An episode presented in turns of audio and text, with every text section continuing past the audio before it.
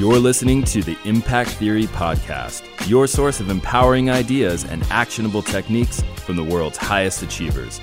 Join host Tom Bilyeu, serial entrepreneur and co founder of the billion dollar brand Quest Nutrition, on a journey to unlock your potential and realize your vision of success. Welcome to Impact Theory. What is up, everybody? Welcome to the AMA series. I'm your host, Tom Bilyeu, and I'm going to be taking your questions. This is going to be magical. We're going to have an amazing time. It is going to be magically delicious, like some motherfucking lucky charms up in here. All right, before we begin, might I ask, comment in the feed, say hello to somebody, ask a question, do whatever it takes, but we got to get this algorithm to know that you guys are engaged in this madness. So the more comments you drop in right now at the beginning, the more it helps us. That would be amazing. And as always, share, share, share. Find a loved one, somebody you care deeply about that you know this content is going to add value to their life and share. Get this out to them. Peeps, right now. As a wee bit of housekeeping, I want to remind everybody speaking of referring people and sharing that we have a contest going right now, right this minute. Refer a friend to the video that is either already in the comments or about to be in the comments on YouTube. Get people to subscribe to YouTube and have them put your name in the um, comment section there, and that enters you to win. Every person that enters puts your name there gives you another entry into the contest. The winner is going to be flown out here from wherever you are in the world to spend a day with me and the amazing, the glorious, the talented, and dare I say, sexy Impact Theory team. So come spend some time with us. It's going to be amazing. This is a worldwide offering. No matter where you are, we will fly you out. It's going to be amazing. So let's do the damn thing. All right, without further ado, we have a question from Tarisha YouTube. Hi, Tom. Hello, right back. What type of workouts do you do daily? I'm curious to know if you think doing certain workouts make you feel more powerful, which, by the way, that's why I chose this question to start with, uh, or help you think more clearly due to the mind body connection. All right, so it is very important, A, that we not scroll off this question, and B, um, to recognize that I'm absurdly lazy. And so I'm probably not the right person to take a lot of specific workout advice from.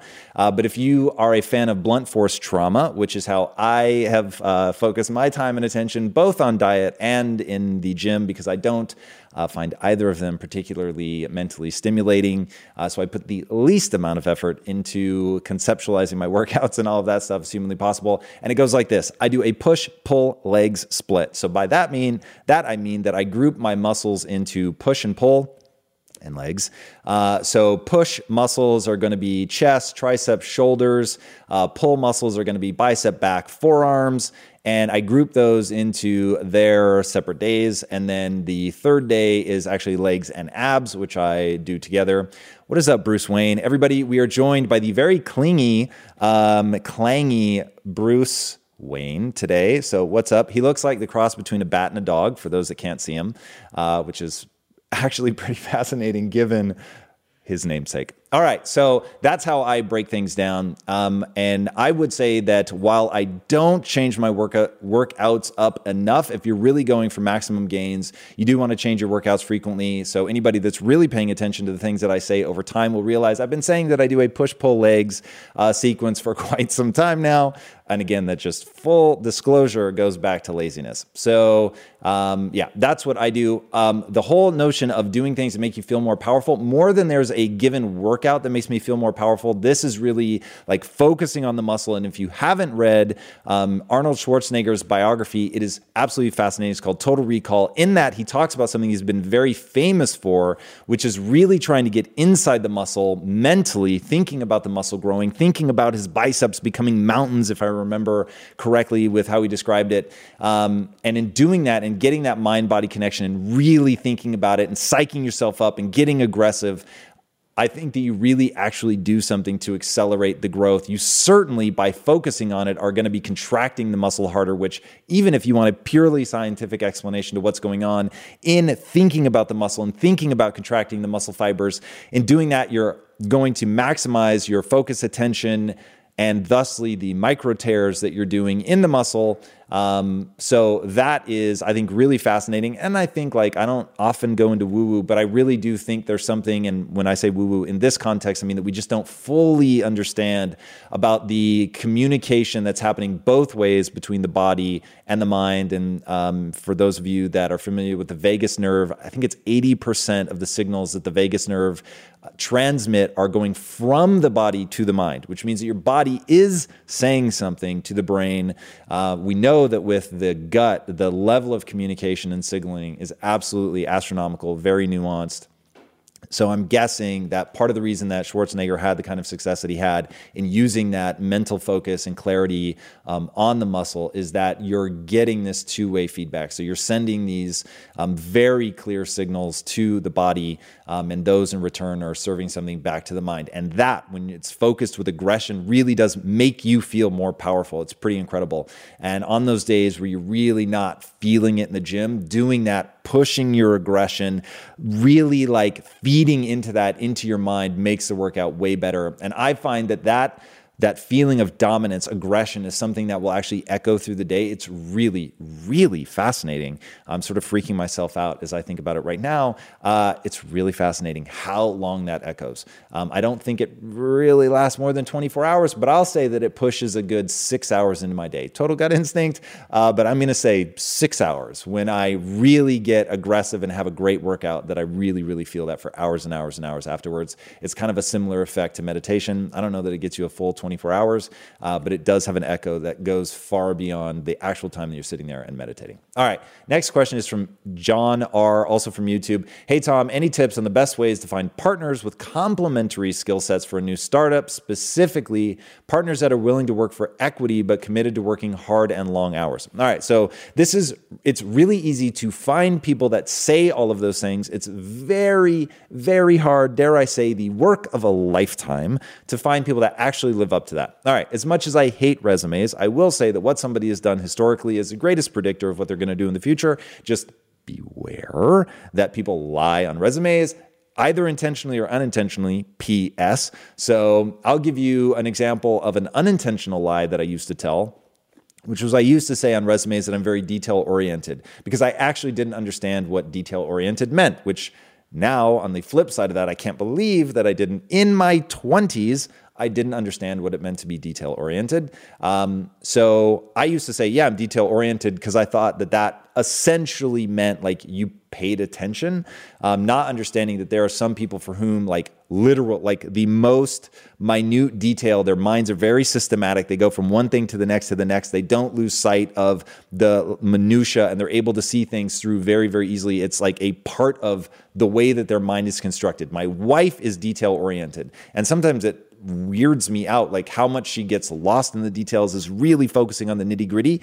And my mind just does not work like that. So it actually was a lie because I am not detail oriented in any way, shape, or form, certainly not by natural inclination. I have to keep lists of everything just to like meet a modicum of uh, details. So things like that, people may just not be aware themselves of what their real patterns are. And hey, Chase and I were literally talking about this in Ray Dalio before we started rolling.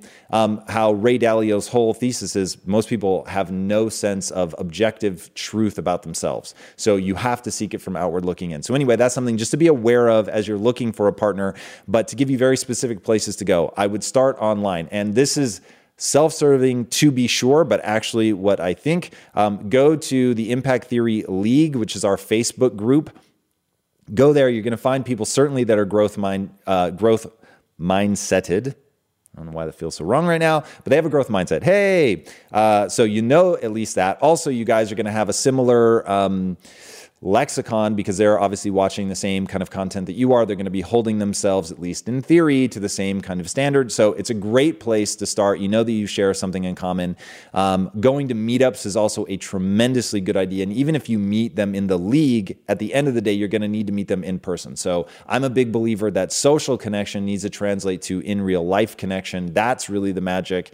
And if you just leave it online, I don't think you're ever going to get all the benefits. Also, I don't think there's any. Um, substitute for proximity. So if it were me, I would never partner with somebody that I couldn't meet with frequently in person. So I would be looking for somebody in Los Angeles. Uh, so I highly encourage you guys to find people that are local to you. There just really is momentum that's created when you're around each other. And I get it, like the whole world is moving towards distributed workforce and all that. I think that is total bullshit. Uh, and I think that when you're not together, it is a real fucking problem. So, hey, um, that's my thing. So I would meet them in meetups, um, online, then in real life and making sure that you guys spend time together talking value system, flirting before you get married, spending time together, working on something where you can extract yourself so that it's not like this really messy, you know, tied up thing. Make sure that you enjoy working together, make sure that you really do have complementary skill sets, make sure that their skill set is what they say it is. All of that stuff is very important.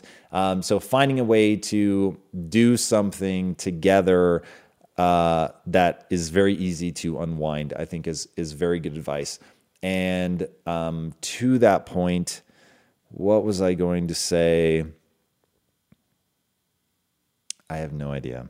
But to that point, oh, no, don't worry about contracts. Jesus, this is something that drives me crazy. People think that they need these long, lengthy fucking contracts before they get started. Like, do it on a handshake and just do something relatively small. But I think the success of something is conversely related to the number of pages in your contract. If you can't jot a quick email and say, like, here's our agreement and move forward, like, yeah, that's already problematic. So I can't tell you the number of relationships that I've started where we've been together for a year, multiple years, all on like, hey, this is like a real rough um, outline of our understanding, and let's just go. I don't need to sign things or have lawyers review it, or so. But when you're starting a company, obviously you're going to take that a little more seriously. But I wouldn't let that be the opening salvo. All right, question from uh, Colleen Chadsey. This is from Facebook.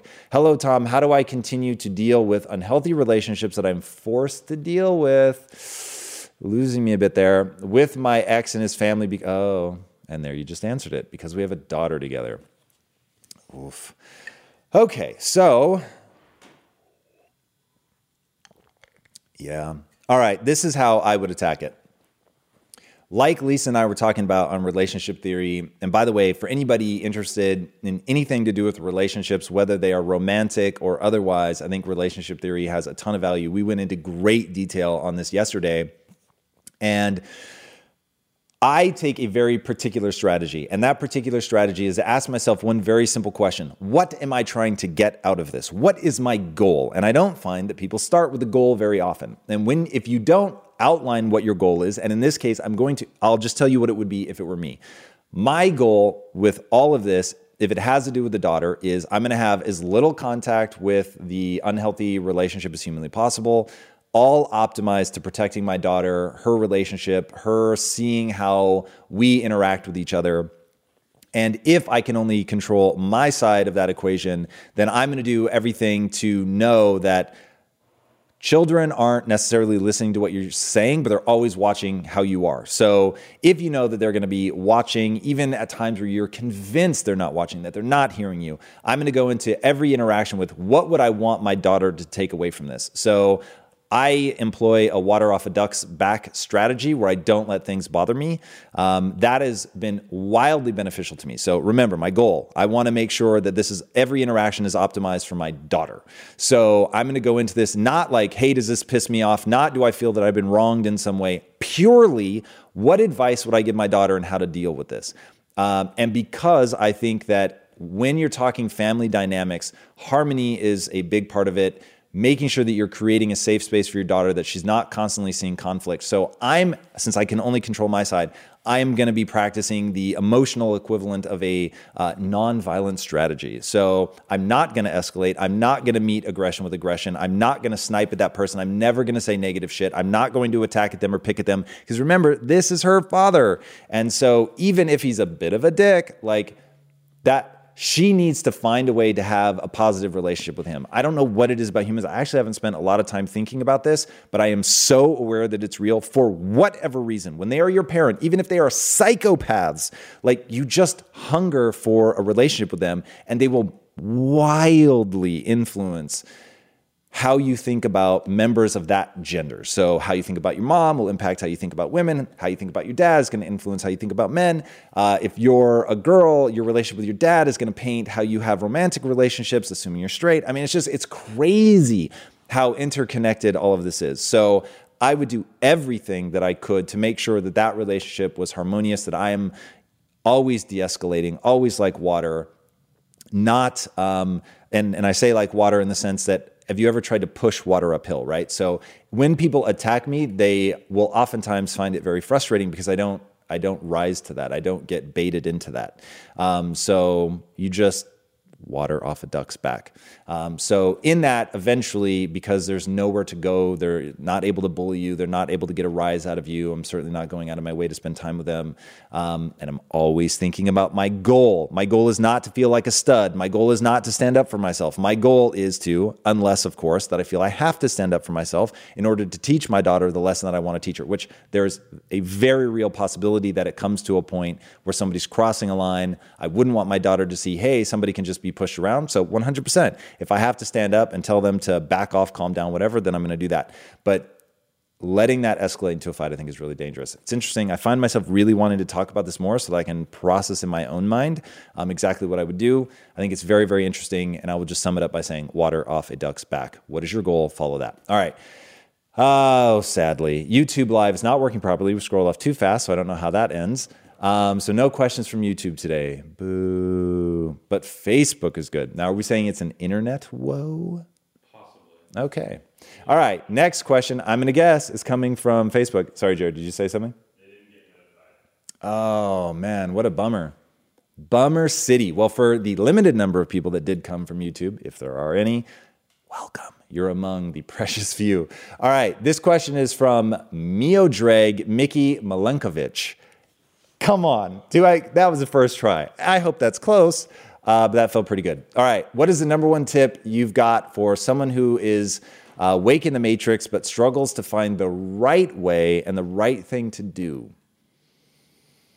I'm going to need some more clarity on that. So, without clarification on that question, I will say that doesn't sound like you have a clear goal. Uh, it's the right way part that I don't quite understand. But the right thing to do is always going to be identify what your goal is, hyper specific, work your way backwards to identify the gap in skill set uh, between where you are and where you're trying to get to. And then the right way is whatever way that fits within your code of ethics to you know get those skills and then apply them in the way that gets you to where you want to go. Uh, without more clarification, that I'll say that the number one tip is ultra clear goals. Uh, in fact, man, can I just say that is like my number one tip for virtually everything? Have freakishly clear goals. Know exactly what you want. In fact, when I was saying earlier, like, what do I want my daughter to get out of this? What what kind of person do you want your daughter to be? What kind of lessons do you want to teach her? Then, when you know, okay, that's it. Like, for instance, there are people that believe always turn the other cheek. There's people that believe if you're getting bullied, fight back. Like, you've got to, which of those things do you want to teach her and then act in accordance? So, that's but one example. So, that's my number one tip hyper, hyper, hyper clear goals. All right, this question, again from Facebook. What a shock. Jamie Lee Fredrigill is desperation the best means of pushing oneself over the threshold of fear within? I don't know that it's the best means. It is the means that will show up for you in a very acute situation. So, desperation has been a great uh, boon for me in my life. Anger has been a great boon for me in my life, but I never spend more than 20% of my time in those negative places. So I spend 80% of my time in the beautiful things, the things that I'm grateful for, the things that I'm trying to create in this world, the people I want to help, thinking about them, thinking about how far I've come, all of that. Like 80% of my time and energy goes into that, connecting with what I really want to do, connecting with the people that I want to help, like all of that which is not a place of desperation. It is a place of abundance. It is a place of excitement. It is a place of beauty and wonderment and awe. Let's talk about awe. Awe is probably the most amazing and powerful emotion that any human being can experience, will ever experience. The things that literally leave your mouth agape, where you're just like, I can't believe I'm experiencing this incredible thing. I rely on that way more as a way to deal with fear than I do desperation or anything like that. Now, when that fails me, when what I'm trying to build fails me, when the exciting things that I'm doing fail me, and they're just not enough at that moment for whatever reason, in a very acute way, very acute. And that's what I want people to understand. I would never fucking wallow in desperation. I would never exist in a state of like, fuck, I have to do this. Oh my God. That's, that is a horrific way to spend your time. But in moments of like, hey, I have got to move forward right now and I've tried all my other tactics and they've failed me, then yes, I will focus on if I don't fucking do this, XYZ is to happen. I'm to lose this. This isn't to happen for me. Bad things are to come my way. All of that. Absolutely. I will lean on them as a crutch in that moment. All right. Next question. Josh Jeffrey from Facebook. What is the best way to truly experience gratitude when you have a goal oriented mindset? How do you balance being thankful for what you have while continuing to keep the mindset that you should continue to strive for more. Don't scroll off this. All right, what is the best way to truly experience gratitude when you have a goal oriented mindset? Um, well, I'll give you just like raw tactics. So, first of all, um, I do this as a part of my meditation routine. I try to experience gratitude both in like the big things and in the small things. They're not always tied to my goal. Um, it is purely something to get the neurochemistry pumping um, in the right direction, to be in a good headspace, to really feel and internalize on a visceral, emotional level that sense of like real deep fulfillment, gratitude, appreciation for what you have going on in your life. So, like I said, I'll pick something big and I'll pick something small. So, um, it might be something like, you know, I'm so grateful for 17 years with my wife, somebody that really understands me, that knows my pettinesses, knows my like the dark, ugly corners of my mind. Like they know all of that and they still love me and they, they're, with me on this journey and you know she picks me up and brushes me off when i'm down. I mean it's just like beautiful i'm literally slipping into the mindset right now like i am so grateful for that fucking moment. And by the way that's how easily it happens. Like you start and this is exactly what i'm going through in my head. These are the exact words that i'm thinking in my mind. I don't say them out loud but i'm thinking them in my mind which then creates this neurochemical cascade and you find yourself actually experiencing the emotions of that gratitude. Then i will pick something small. Let's say take my dog bonsai Man, when he gets a haircut, there's some his fur feels like velvet. There it is. I love to fucking pet that dog. Just don't know when his hair is freshly cut. Super small, super stupid, but I'm actually grateful for it, and it's amazing. Um, so I might think of something small like that. I might think of like, whoa, on a warm day, like that cool breeze is just amazing. Or air conditioning. Air conditioning is amazing. Let's all take a second to just be appreciative of air conditioning. That again, literally, as I'm talking about this, I'm actually feeling the gratitude for these things. So it works just like that. All right. Um, how do you balance being thankful for what you have while continuing the mindset that you should continue to strive for more? Okay, so I'm in that zone, right? I'm feeling that gratitude. I'm actually feeling it like it's inside of me. I want to rock that for whatever period of time I'm focusing on that gratitude. It doesn't have to be a long time. For me, it's usually only a few minutes. And then after I get that going, and I mean, look, I have a whole morning routine. I'm not going to go into that now. But then once I get back to my important things list, which is the list of things that are um, most important things I could be doing to move the company forward, then it's like I slip back into first and foremost the 80% of my time focus on the excitement about what we're trying to create, which I really am fucking excited about just out last night with a guy named Dougie. Dougie is amazing and we were just talking about like the studio that we're trying to build and all of that and it was so much fun to just talk about and dream about what we're building and to think about it and where this goes and like to see it reflected back and to see his excitement it was just really really fucking cool so those are uh, because I'm so excited about it, I've got that energy. It's pulling me through. And this is somewhere that I think a lot of people get lost is they don't spend any effort making sure that the thing that they're doing with their life is actually something that generates excitement. It builds excitement. It gives to them more than it takes. Now, it doesn't mean I'm not fucking exhausted at the end of my days. I am really tired, but I am having a ball. I'm having a ball. It's fun. I believe in what I'm doing. I'm excited by what I'm doing.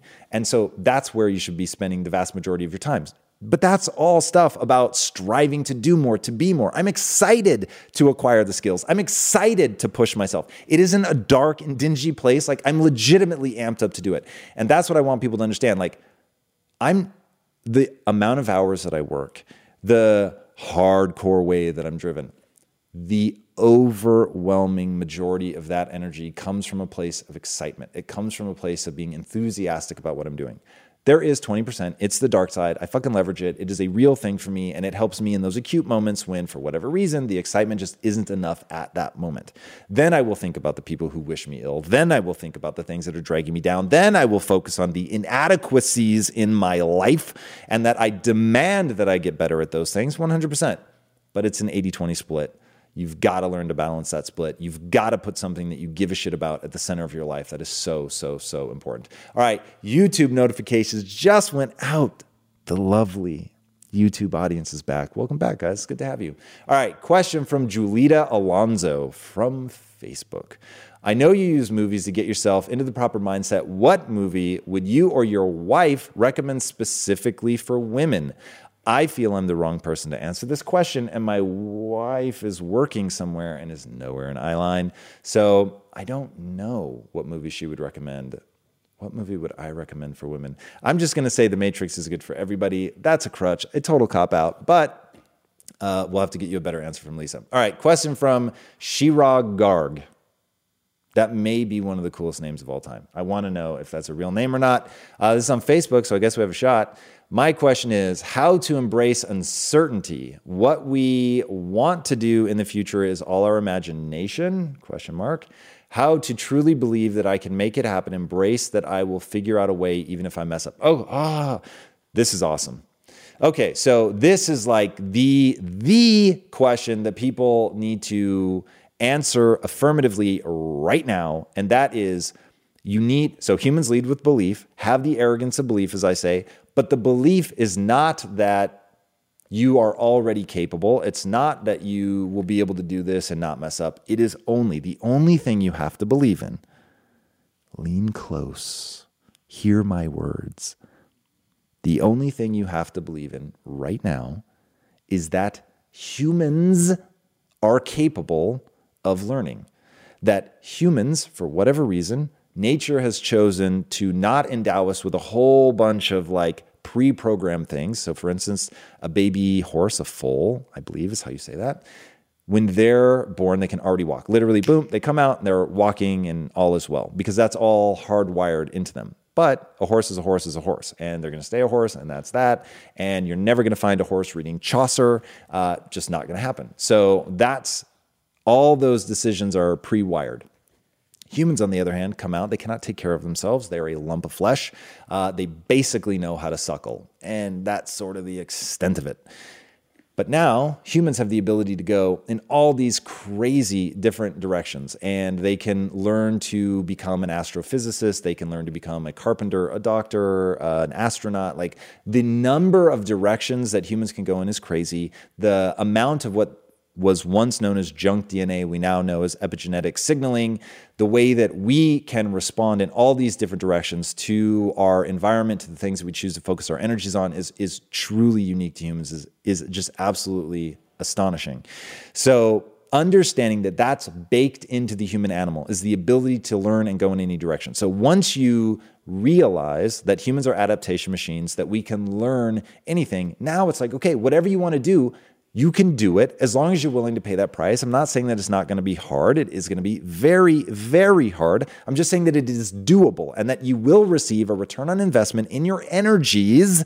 And that's what people need to know and believe to the core of their being that my time in this direction will be rewarded. Now, here's where people fuck themselves up. There is this retarded debate about whether or not it is hey, am I pre programmed? I'm good at math, and so that's it. And I should go do things that are math, or I'm good at verbal, and I should go do things that are verbal. I'm naturally gifted as an athlete, so I should go be an athlete. Look, I'm not saying people don't get early wins. People get early wins. And if you happen to love the thing that you're getting early wins, and that's awesome, man. And you will find it just a little bit easier. You've got a headwind or a tailwind, I guess, a tailwind. You have a tailwind. Um, and so that, yeah, love that. But if the thing that gives you the most energy in life, is something that you have no natural inclinations for, then go learn that. When I say that I have zero, zero natural ability as an entrepreneur, I mean zero motherfuckers. I had to learn Everything from not being lazy to problem solving to overcoming my paralyzing fear to look at world like a puzzle, dealing with anxiety. Literally, it it was comical as I was going down my journey in the beginning as an entrepreneur to figure this shit out. Uh, it, it's ridiculous. And then I meet people who are like ripping flowers out of people's front yards and selling them back to them. Like when I say that that was not me, I had a paper route and I was so chicken to go up to people's doors that I actually only got half the money that I could have gotten for the same paper route, the same amount of effort. But because I was so afraid to go knock on people's doors and ask to collect the money that was due, that for like two years, I did a paper route for half the money. Okay, that's how spastic of an entrepreneur I was when I started. So you can learn this stuff. Now, my goals demanded that I learn entrepreneurship. So I fucking learned it. So that's what I want people to understand. What is your goal? Work backwards from there.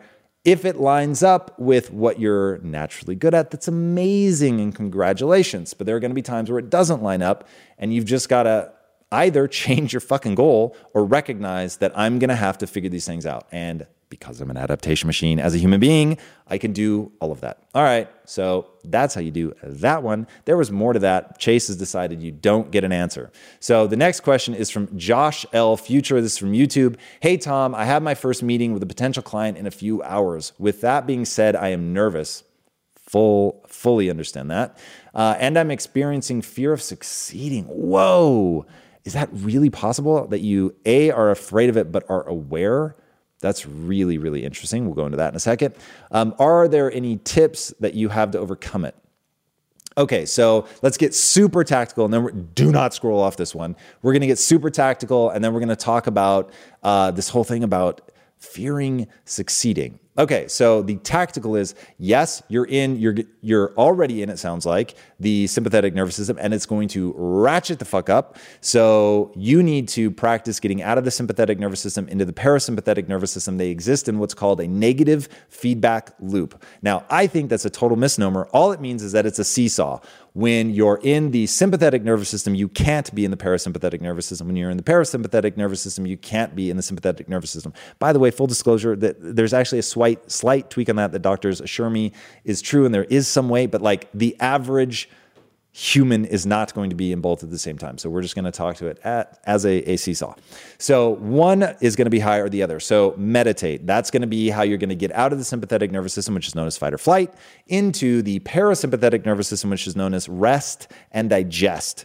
Okay, so it's going to calm your heart rate. It's going to slow your breathing, all the things that are the symptoms of anxiety. And this is the one that really fucks people up. The blood is actually leaving your prefrontal cortex, which is your um, the seat of higher cognition, the neocortex. So you want to get the blood back there. You want to calm down. One of the ways, so meditate, that's first. Two is for me, always to remind myself there's no such thing as performance, there is only practice. This will be but one of many, many, many, many, many, many many opportunities that are going to come your way. Well played, Chase. Um, so don't live in like a scarcity mindset. This this shit, like I love. There's a quote from my boy Jim Carrey, and he said, "Until someone tells you tonight is your make or break night, there's someone here watching you tonight. Man, if you mess this up, your career is over." He said, "Until you fuck that up five times, you haven't even started." So that's just a way of saying people are going to tell you that this is some like rare opportunity, some make or break moment. It's not. If you keep putting yourself in a situation where you're at risk of something extraordinary happening, which is not easy. And look, you want to take advantage and you for sure like want to really go in with all of your might, having taken it seriously and try your best to absolutely crush it but just remind yourself ah, this is practice and i'm going to try to like play to the best of my ability in this practice moment but if i fuck it up i'm not going to panic. And in that i find that it lowers my anxiety levels that i'm now i've got less pressure on myself to perform, even though I'm taking it very, very seriously, even though I'm coming in insanely prepared, that I am lowering to the best of my ability that sense that, like, oh God, like if this doesn't happen right now, it's never going to come back. So that's been massive, massive for me. Okay, now to the very interesting experiencing fear of succeeding and being self aware. So that's insanity. And we're going to stop doing that immediately. We're not going to put any time and energy into that. And the only reason I can think why somebody would actually fear failure,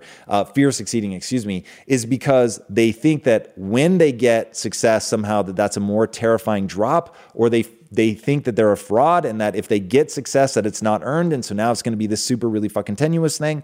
So that all comes back to look the only thing you need to believe is that you can learn. So if you hey stumble into success and oh my god i didn't deserve this so what? Like you're there, make the best of that opportunity. If tomorrow you're down again, who cares? You can build back up. You can take advantage of the opportunities. You can learn from both the success and the failure, always moving in the direction that you want based on what your goals are. If you're afraid of succeeding because you're you actually don't want that goal, then say, "Hey, yep, I picked the wrong goal. I'm going to change my goal, whatever." But being willing to play at the highest level um, understanding that you are worthy of success, and maybe that's part of it as well. You don't feel that you're worthy. And oftentimes, I'm not saying this is you, maybe this is you to a T. If it's not you, it certainly is hundreds of millions, if not billions of people that something happened to them in childhood or development or fucking yesterday that for whatever reason strips them of their belief in themselves, the belief in their worth, and whether that's um,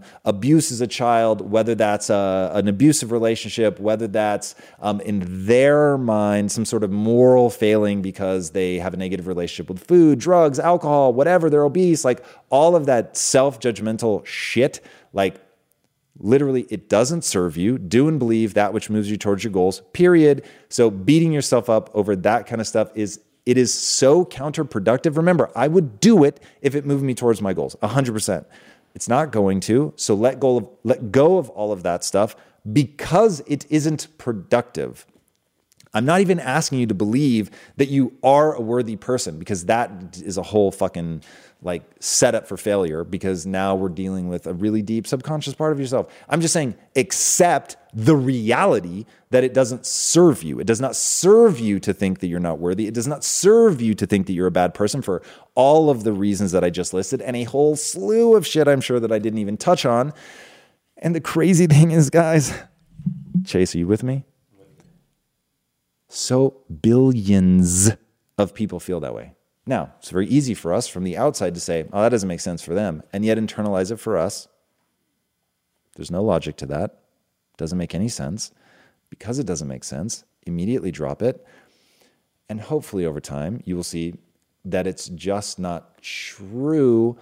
But remember, right now, I don't even need you to believe that you're worthy. I just need you to believe that focusing on the fact that you're not worthy is totally useless. When it comes to platforms that will help you run a business, there is no shortage of options on the market. But if you want to use the best, most advanced, and most efficient platform out there, you need to be using Shopify. For whatever and wherever you want to sell, from launching to going international, Shopify is the global commerce platform that will help you grow at every stage of your business. With award winning customer service, the internet's highest converting checkout page, and a suite of integrated AI tools, Shopify is your all in one platform to quickly and efficiently take your business to the next level. I love everything about Shopify because it makes it so easy to start, run, and grow a business. Shopify powers more than 10% of all US e commerce because businesses that want to grow quickly use Shopify. Sign up for a $1 per month trial at shopify.com slash impact, all lowercase. Again, go to shopify.com slash impact right now to grow your business no matter what stage you're in shopify.com slash impact. In today's highly unpredictable and rapidly changing world, the smartest move you can make from a financial standpoint is to actually understand how money works and how markets move. Because if you want to have any chance of investing your money wisely and growing your financial portfolio, you have to make a profit. And the only way that you're going to do that is either by setting and forgetting or actually understanding what's going on at a macro level. So whether you're a seasoned investor or someone looking for extra guidance, today's sponsor, Yahoo Finance, has got you covered with all the tools, data, and news that you need in one place to grow your knowledge base around what is happening in the world of finance and to make sure that you have the right goals and you're executing well. Yahoo Finance makes it easy to consolidate your accounts so you can effectively and efficiently manage your entire portfolio. Personally, I love how straightforward their platform is to use. It is very simple to get the information that I need, and Impact Theory's own chief financial officer is exactly the same, spending time helping me frame exactly what is going on from a global perspective so that I'm making the smartest decisions that I can. I definitely recommend that you check out Yahoo Finance for comprehensive financial news and analysis. Visit the incredible brand that so many great investors use at yahoofinance.com. It's the number one financial destination. yahoofinance.com. Once again, guys, head there now, yahoofinance.com. If getting your hands dirty and taking good care of your car or cars is a passion of yours, then eBay Motors is here for the ride. Because I'm sure you remember when you first saw the potential in that beauty. And then through some elbow grease, fresh installs, and a whole lot of love, you transformed 100,000 miles and a body full of rust into a drive that's all your own. With over 122 million parts for your number one ride or die, you can make sure your ride stays running smoothly with eBay Motors. Brake kits, LED headlights, exhaust kits, turbochargers, bumpers, whatever your baby needs, eBay Motors has it. And with eBay guaranteed fit, it's guaranteed to fit your ride the first time, every time, or your money back. Plus, at these prices, you're burning rubber, not cash. Keep your ride or die alive at ebaymotors.com. Eligible items only, exclusions apply. So don't focus there. Focus your energies on what you can learn. Go out, do your best. It's practice, it's never performance. Yeah, make it thus. All right. And then get out of the sympathetic nervous system. Okay. That was a fun one for me. Uh, Craig Marsh, this is from YouTube. Hi, Tom. How do you deal with being ill? Ooh, I am a dangerous person to ask this question to, but I think I'm the right person. We'll get to that in a second. Does your goal change to getting better sooner or keep working while not at your peak? All right, motherfuckers, here's where we slip into the Goggins sets. So, very much I will grind myself into the dirt to prove something to myself. Now, I do try to balance it. I try to get a ton of sleep. I think that's very important. Um, I don't, I try not to put myself around people, though, admittedly, if we have an episode, I'm fucking showing up for that episode, barring like, what are those, the, tubes they put down your throat, like barring needing to be respirated, I'm showing up for an episode. Uh, there's just no two ways. That is my identity.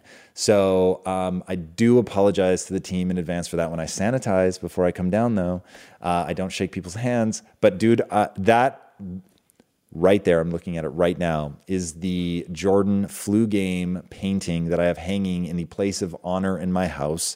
That is my obsession, not letting anything slow you down or stop you. So I I don't understand. And I accept. I fully accept. This is not where most people are. I get that. I just don't understand it. It is a chance for you to prove something so cool and extraordinary to yourself that you're capable of pushing through. Now, part of this is because I so believe in what I'm doing. I'm so excited by what I'm building.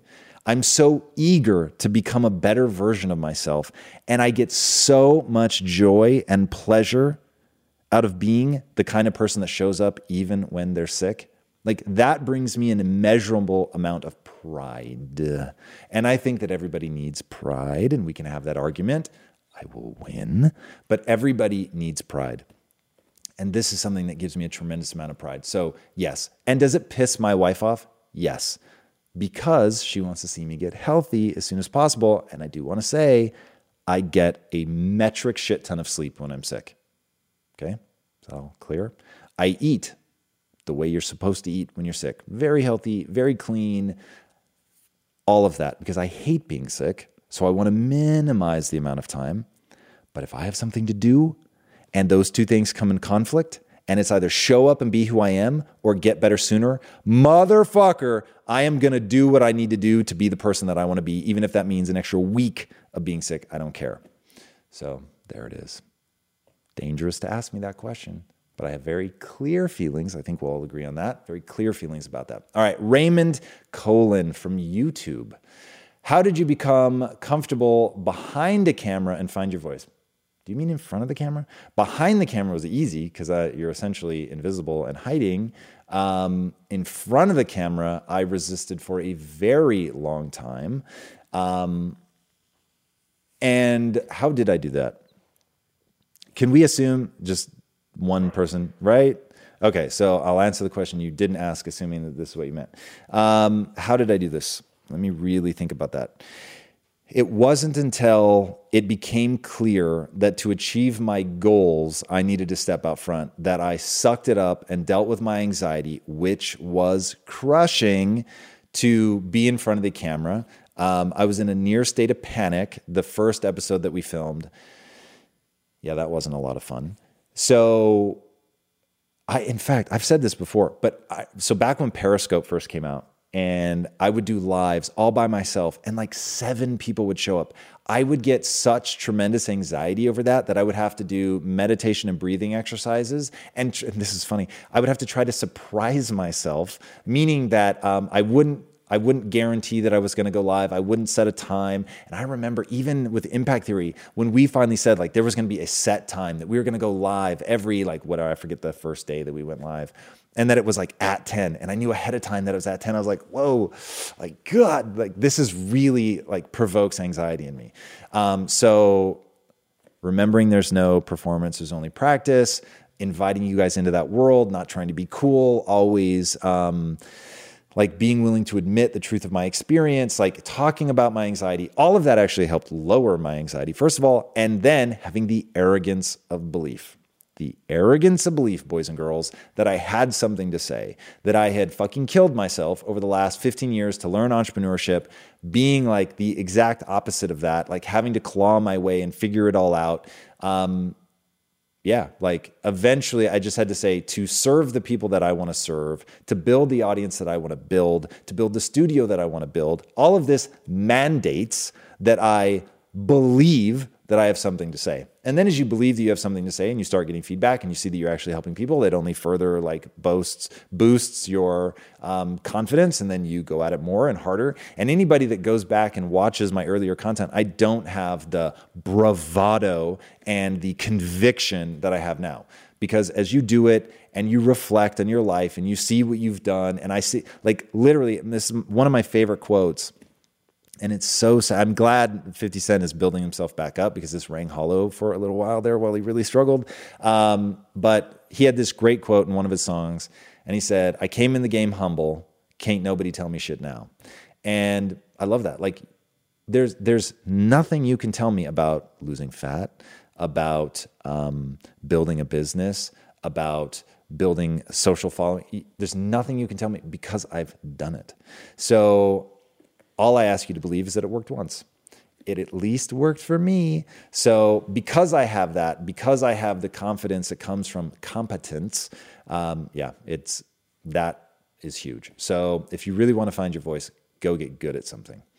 All right, question from Charles Rowe on Facebook. My question is about bright lines. Did you start off with a big list or have you added to them over time? What makes you decide to make something a bright line? All right, so I did not start off with a big list. It started very small and almost entirely around food. Food first, then working out. Actually, is that true? Yeah, they, there was a lot of coinciding with the the diet and working out, and those were my first bright lines, and they worked so well that it began to spill over into other areas of my life. Um, but yeah, that's how it started. And then how do I decide to make something a bright line? And by the way, for those that don't know what a bright line is, it's like hard and fast rules. Like there are certain things that I eat during the day in certain quantities, and that is it. I don't deviate from that whatsoever. Um, so that is the real juice. So I find for me that abstaining is very easy and having one Dorito is impossible. So I just don't fuck with Doritos. That's very easy. Um, I can even have them in the house, by the way. I could watch people eat them. I could they could bake fresh cookies. In fact, when I'm fasting, people eating stuff that smells delicious is awesome. I love that so much because the arrogance that it fills me with because I know that I have a bright line and I will not eat those things under any circumstance. There's nothing you could do to make me give in. You could tempt me all you want. And I have proven to myself over 15 years that I will not give in to that temptation. It is a really good feeling. As Jocko Willink says, discipline equals freedom. When you have those bright lines, you know that you're not going to spill over. And if you prove that to yourself time and time again, it's really, really amazing. Okay, so um, deciding what to make a bright line, I'm really, really cautious about that because I know that I'm going to go to the ends of the earth. It's not really the ends of the ends of the earth. I'm going to go to the nth degree. I was combining those to make sure that I adhere to that bright line. So I am very, very careful about what promises I make myself, about what bright lines I create, uh, because I don't want to lose credibility with myself. So it's got to be something I really care about. All right. Next question comes from Parijit Chowdhury. I, I Chowdhury, definitely the last name is. There's another person. I don't remember the name, Parijit, but uh, Parijat. I'm really fucking this one up. Anyway, thank you. Yay. Here's the question Hello, Tom. How would you suggest for time distribution among focusing on working up tasks for a goal? Start that over. How would you suggest for time distribution among focusing on working up tasks for a goal. I don't know what that means. Soaking in information, research, mentored training, systematic learning, socializing. So basically, all the different things that are going to help me get there. Okay, so, um, and then one quick parenthetical here. I have the strange fear of missing out on important information while working on a task at hand, which is the main reason for lacking focus. This, okay, that's, that's really helpful clarification. So um, here's the key picking a direction and going after it is is the juice. It is the most important thing going into a room with a thousand doors, closing 999 of them. That is how you make progress. Now, here's like a mildly controversial thing. I cannot believe this is fucking controversial. I'm going to say it anyway and hopefully wind some of you people up because hopefully you will see on the other side of this is a real breakthrough. I would rather run a thousand miles an hour in the wrong direction than stand still. Let me say that again. I would rather run a thousand miles an hour in the wrong direction than stand still. Now, I'm going to make every fucking attempt to make sure that I'm going in the right direction. But the whole point in saying that is I'm never going to be paralyzed by the fact that I may be doing the wrong thing to stop me from doing something. So pick one and go with it, whatever it is. Pride yourself in the ability to pick and decide. So do a breakdown to the best of your knowledge and ability of the things that you should be doing and then execute on them in the order that you put them in. Do not be paralyzed by should number three be number one? Who the fuck cares? Go do something. Then, in doing it, if you realize, oh, I'm actually getting more out of number three, great. Move it up into position number one. But you won't know that until you engage. You won't know if you're running in the wrong direction until you're running. That's what drives me crazy about people that push back on that one. I can already feel the YouTube comments. So, first of all, I want to clarify I'm not saying this is, people always misquote me. I've never said run a thousand miles in the wrong direction, but even that would be a fine outcome. I say run a thousand miles an hour, meaning go all out, full tilt and end up realizing later through engaging with it, through hitting top speed, oh shit, this is the wrong direction. Then I will pivot and immediately start going in the right direction. You don't know until you engage with it. All right, next question from Jason Wild. Facebook, we have someone from Tacoma, fellow Tacoma native here. What is up? Have you ever caved in when you thought you were when you thought that you were going to fail, when the pressure mounts, and I think that I might fail, I sometimes decide that failure failure is inevitable and just rip off the band aid.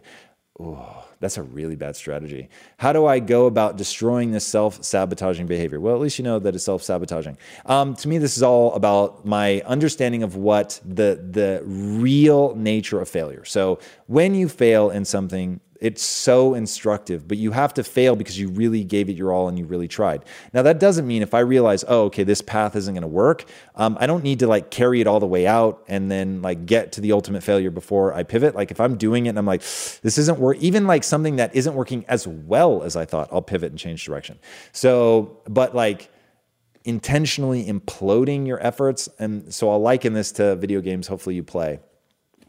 Um, if I'm playing, in fact, here's a great example. So let's say that you get into the match and it's 4v4, which happens to be the game that I play, and you're losing. I'll play all out every round, trying to learn something, trying to test a different strategy to see if I can get a little bit better in that match, even though I know that sort of mathematically the odds are way stacked against me.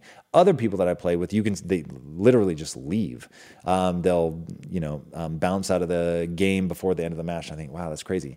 But on the other hand, if it's let's say we load into the game and internet connection for two of the people drops and so now it's 2v4 that's to me a waste of time. I'm not yet in a position where I'm trying to get good at um, being two people against four people. My skill set just isn't there. So that seems like a waste of time. So I will bounce out of that and start a new one. So I'm not leaving because the emotion of losing sucks. Um, I would only leave if I feel like the skill set that I'm trying to test can't now be tested in that situation. Um, so it's a fundamental different way about how I think about practice versus performance um, and what the point of failure is. Um, and then also, I just get something out of sticking with things. I prove something to myself. So, um, yeah, align your value system and it'll change your behaviors. So um, that's my advice there. Okay, question from Scott Paget, YouTube. I'm just starting to build a website business that will make money off of advertising for distilleries. Should I invest money into it off the bat or start off with more simple website that is free? So that really comes down to how much capital do you have at your disposal? How much capital can you afford to lose? And how much would capital accelerate your learning curve? Um, so it's usually a good idea to do as much as you can for free, assuming that it's not causing you too much of a slowdown. Inevitably, it's going to slow you down. But if you're still able to generate a lot of momentum and really get something going and prove out the model and, and learn um, without investing capital, way, way better so that you can, as you learn more, you can invest that capital more intelligently. But I'm also not afraid, like, if I realize throwing 100 bucks at something or 200 bucks at something, it's really going to give me accelerated knowledge, I would do that in a heartbeat. Um, so yeah, it, it really comes down to you. If you only have two hundred dollars in capital, then using that just to accelerate you is probably a really terrible idea. And you should just do everything for free as much as possible. Learn as much as you can. Get to the point where you don't feel there's anything to learn until you invest some capital, and then invest that then. Uh, so that would be my advice. All right, question from Aaron Marie Kramer. This is from YouTube. How do I break the belief I was given as a child that I'm only successful if I'm behind a desk in an Scrolling, please. In an office that provides benefits. Okay. I feel that I'm blocked from following my dreams. What should I do to act on it? Okay. Um, well, the fact that you're asking the question shows that you have a pretty high degree of self awareness. I think that's really important. So um, now that you know that, now it comes down to how do you actually make sure that you're going to be able to make ends meet. I think that is important. And I'm not one of those guys that's like, look, I would burn the ships if I needed to, if I felt that was the thing that my goals demanded. But if my goals don't demand it, then I'm not going to burn the ship. So I would keep your job where you have benefits and I would start building something on the side and I would do the side hustle as long as humanly possible, keeping my benefits um, until that company was really taking off, that it was able to support some amount of my income. In fact, I was just at um, uh, the New York City Comic Con and I met a comic book writer and artist there. Mad shout out to TJ Sterling for anybody who's interested. Ray Comics, I believe is how you say it, R A E Comics. Um, check him out. Super nice guy. I haven't read the comics yet, full disclosure. Um, but really, really interesting guy. And I asked him, like, where do you make your money? And he said he makes half of it on touring around to the comic book conventions and the other half with just a normal nine to five job. So I think that's a winning strategy. So try to build whatever you're building on the side um, without, you know, just setting your life ablaze. I don't think there's any reason to do that. Okay, question from Sophia Miharam. This is from YouTube. Thank you so much, Tom, for all the great content. Absolutely my pleasure. Can you define extreme ownership? Absolutely. What would be considered extreme? And would that differ from wanting to be in full control of your services business? Um, it is very different than wanting to be in full control of your services business. That's that's really like control freaky territory, which is not extreme ownership. So, um, extreme ownership. One, I would say, read the book by Jocko Willink by the same name. It is an incredible and transformative book. Um, but I will say, I'll, I'll tell you a story. How about that? And this is my example of extreme ownership. My wife is British, as longtime followers well know. And let's say that my wife were back in London visiting her family. She's sleeping in the bedroom that she grew up in. The door's locked, the alarm is on, she is safe and sound. Her mom is right down the hallway. At that moment, a meteorite comes screaming through the atmosphere, smashes into her bedroom, and kills her. Whose fault is that? Now, without trying to guess what you think I'll say. And if you know me, you already know my answer. But if you don't, most people will say that it's fate, it's nobody's fault, divine providence, force majeure, like it's just dumb bad luck. I, on the other hand, will say it's entirely my fault, and let me tell you why. Right now, there is an organization that track what are called near Earth objects. They're trying to figure out what they should do if one of those is on a collision course with Earth, and whether that's a laser, planted nuclear explosion, whatever that's going to be to knock that thing off a collision course with Earth, they're trying to figure that out. Now, I know they exist. I know where they are. I've actually had someone from the organization reach out to me because I've told this story so many times, and I've still Never sent them a dime of my money. I've never sent them an email with ideas. I've never given them a phone call to give them encouraging words. Now, the reason I haven't done any of that is I think the odds of my wife being killed by a meteorite are vanishingly slim. But if it does happen, I'm not going to waste my time fooling myself that there wasn't something I could have done. I've chosen not to do it. That is extreme ownership when even something as ridiculous as saying, I could have done something about a meteorite killing my wife, if I take ownership of that, you can imagine I take ownership of everything leading up to that. So I'm not trying to point the finger at other people and look at their failings. I'm trying to ask myself, what could I have done differently? And I do that because I want to remain in control, not because I want to feel badly about myself. In fact, it doesn't make me feel badly about myself. I make choices, those choices have consequences. I could always make a different choice and get a different outcome. And I want to be reminded of that at all times.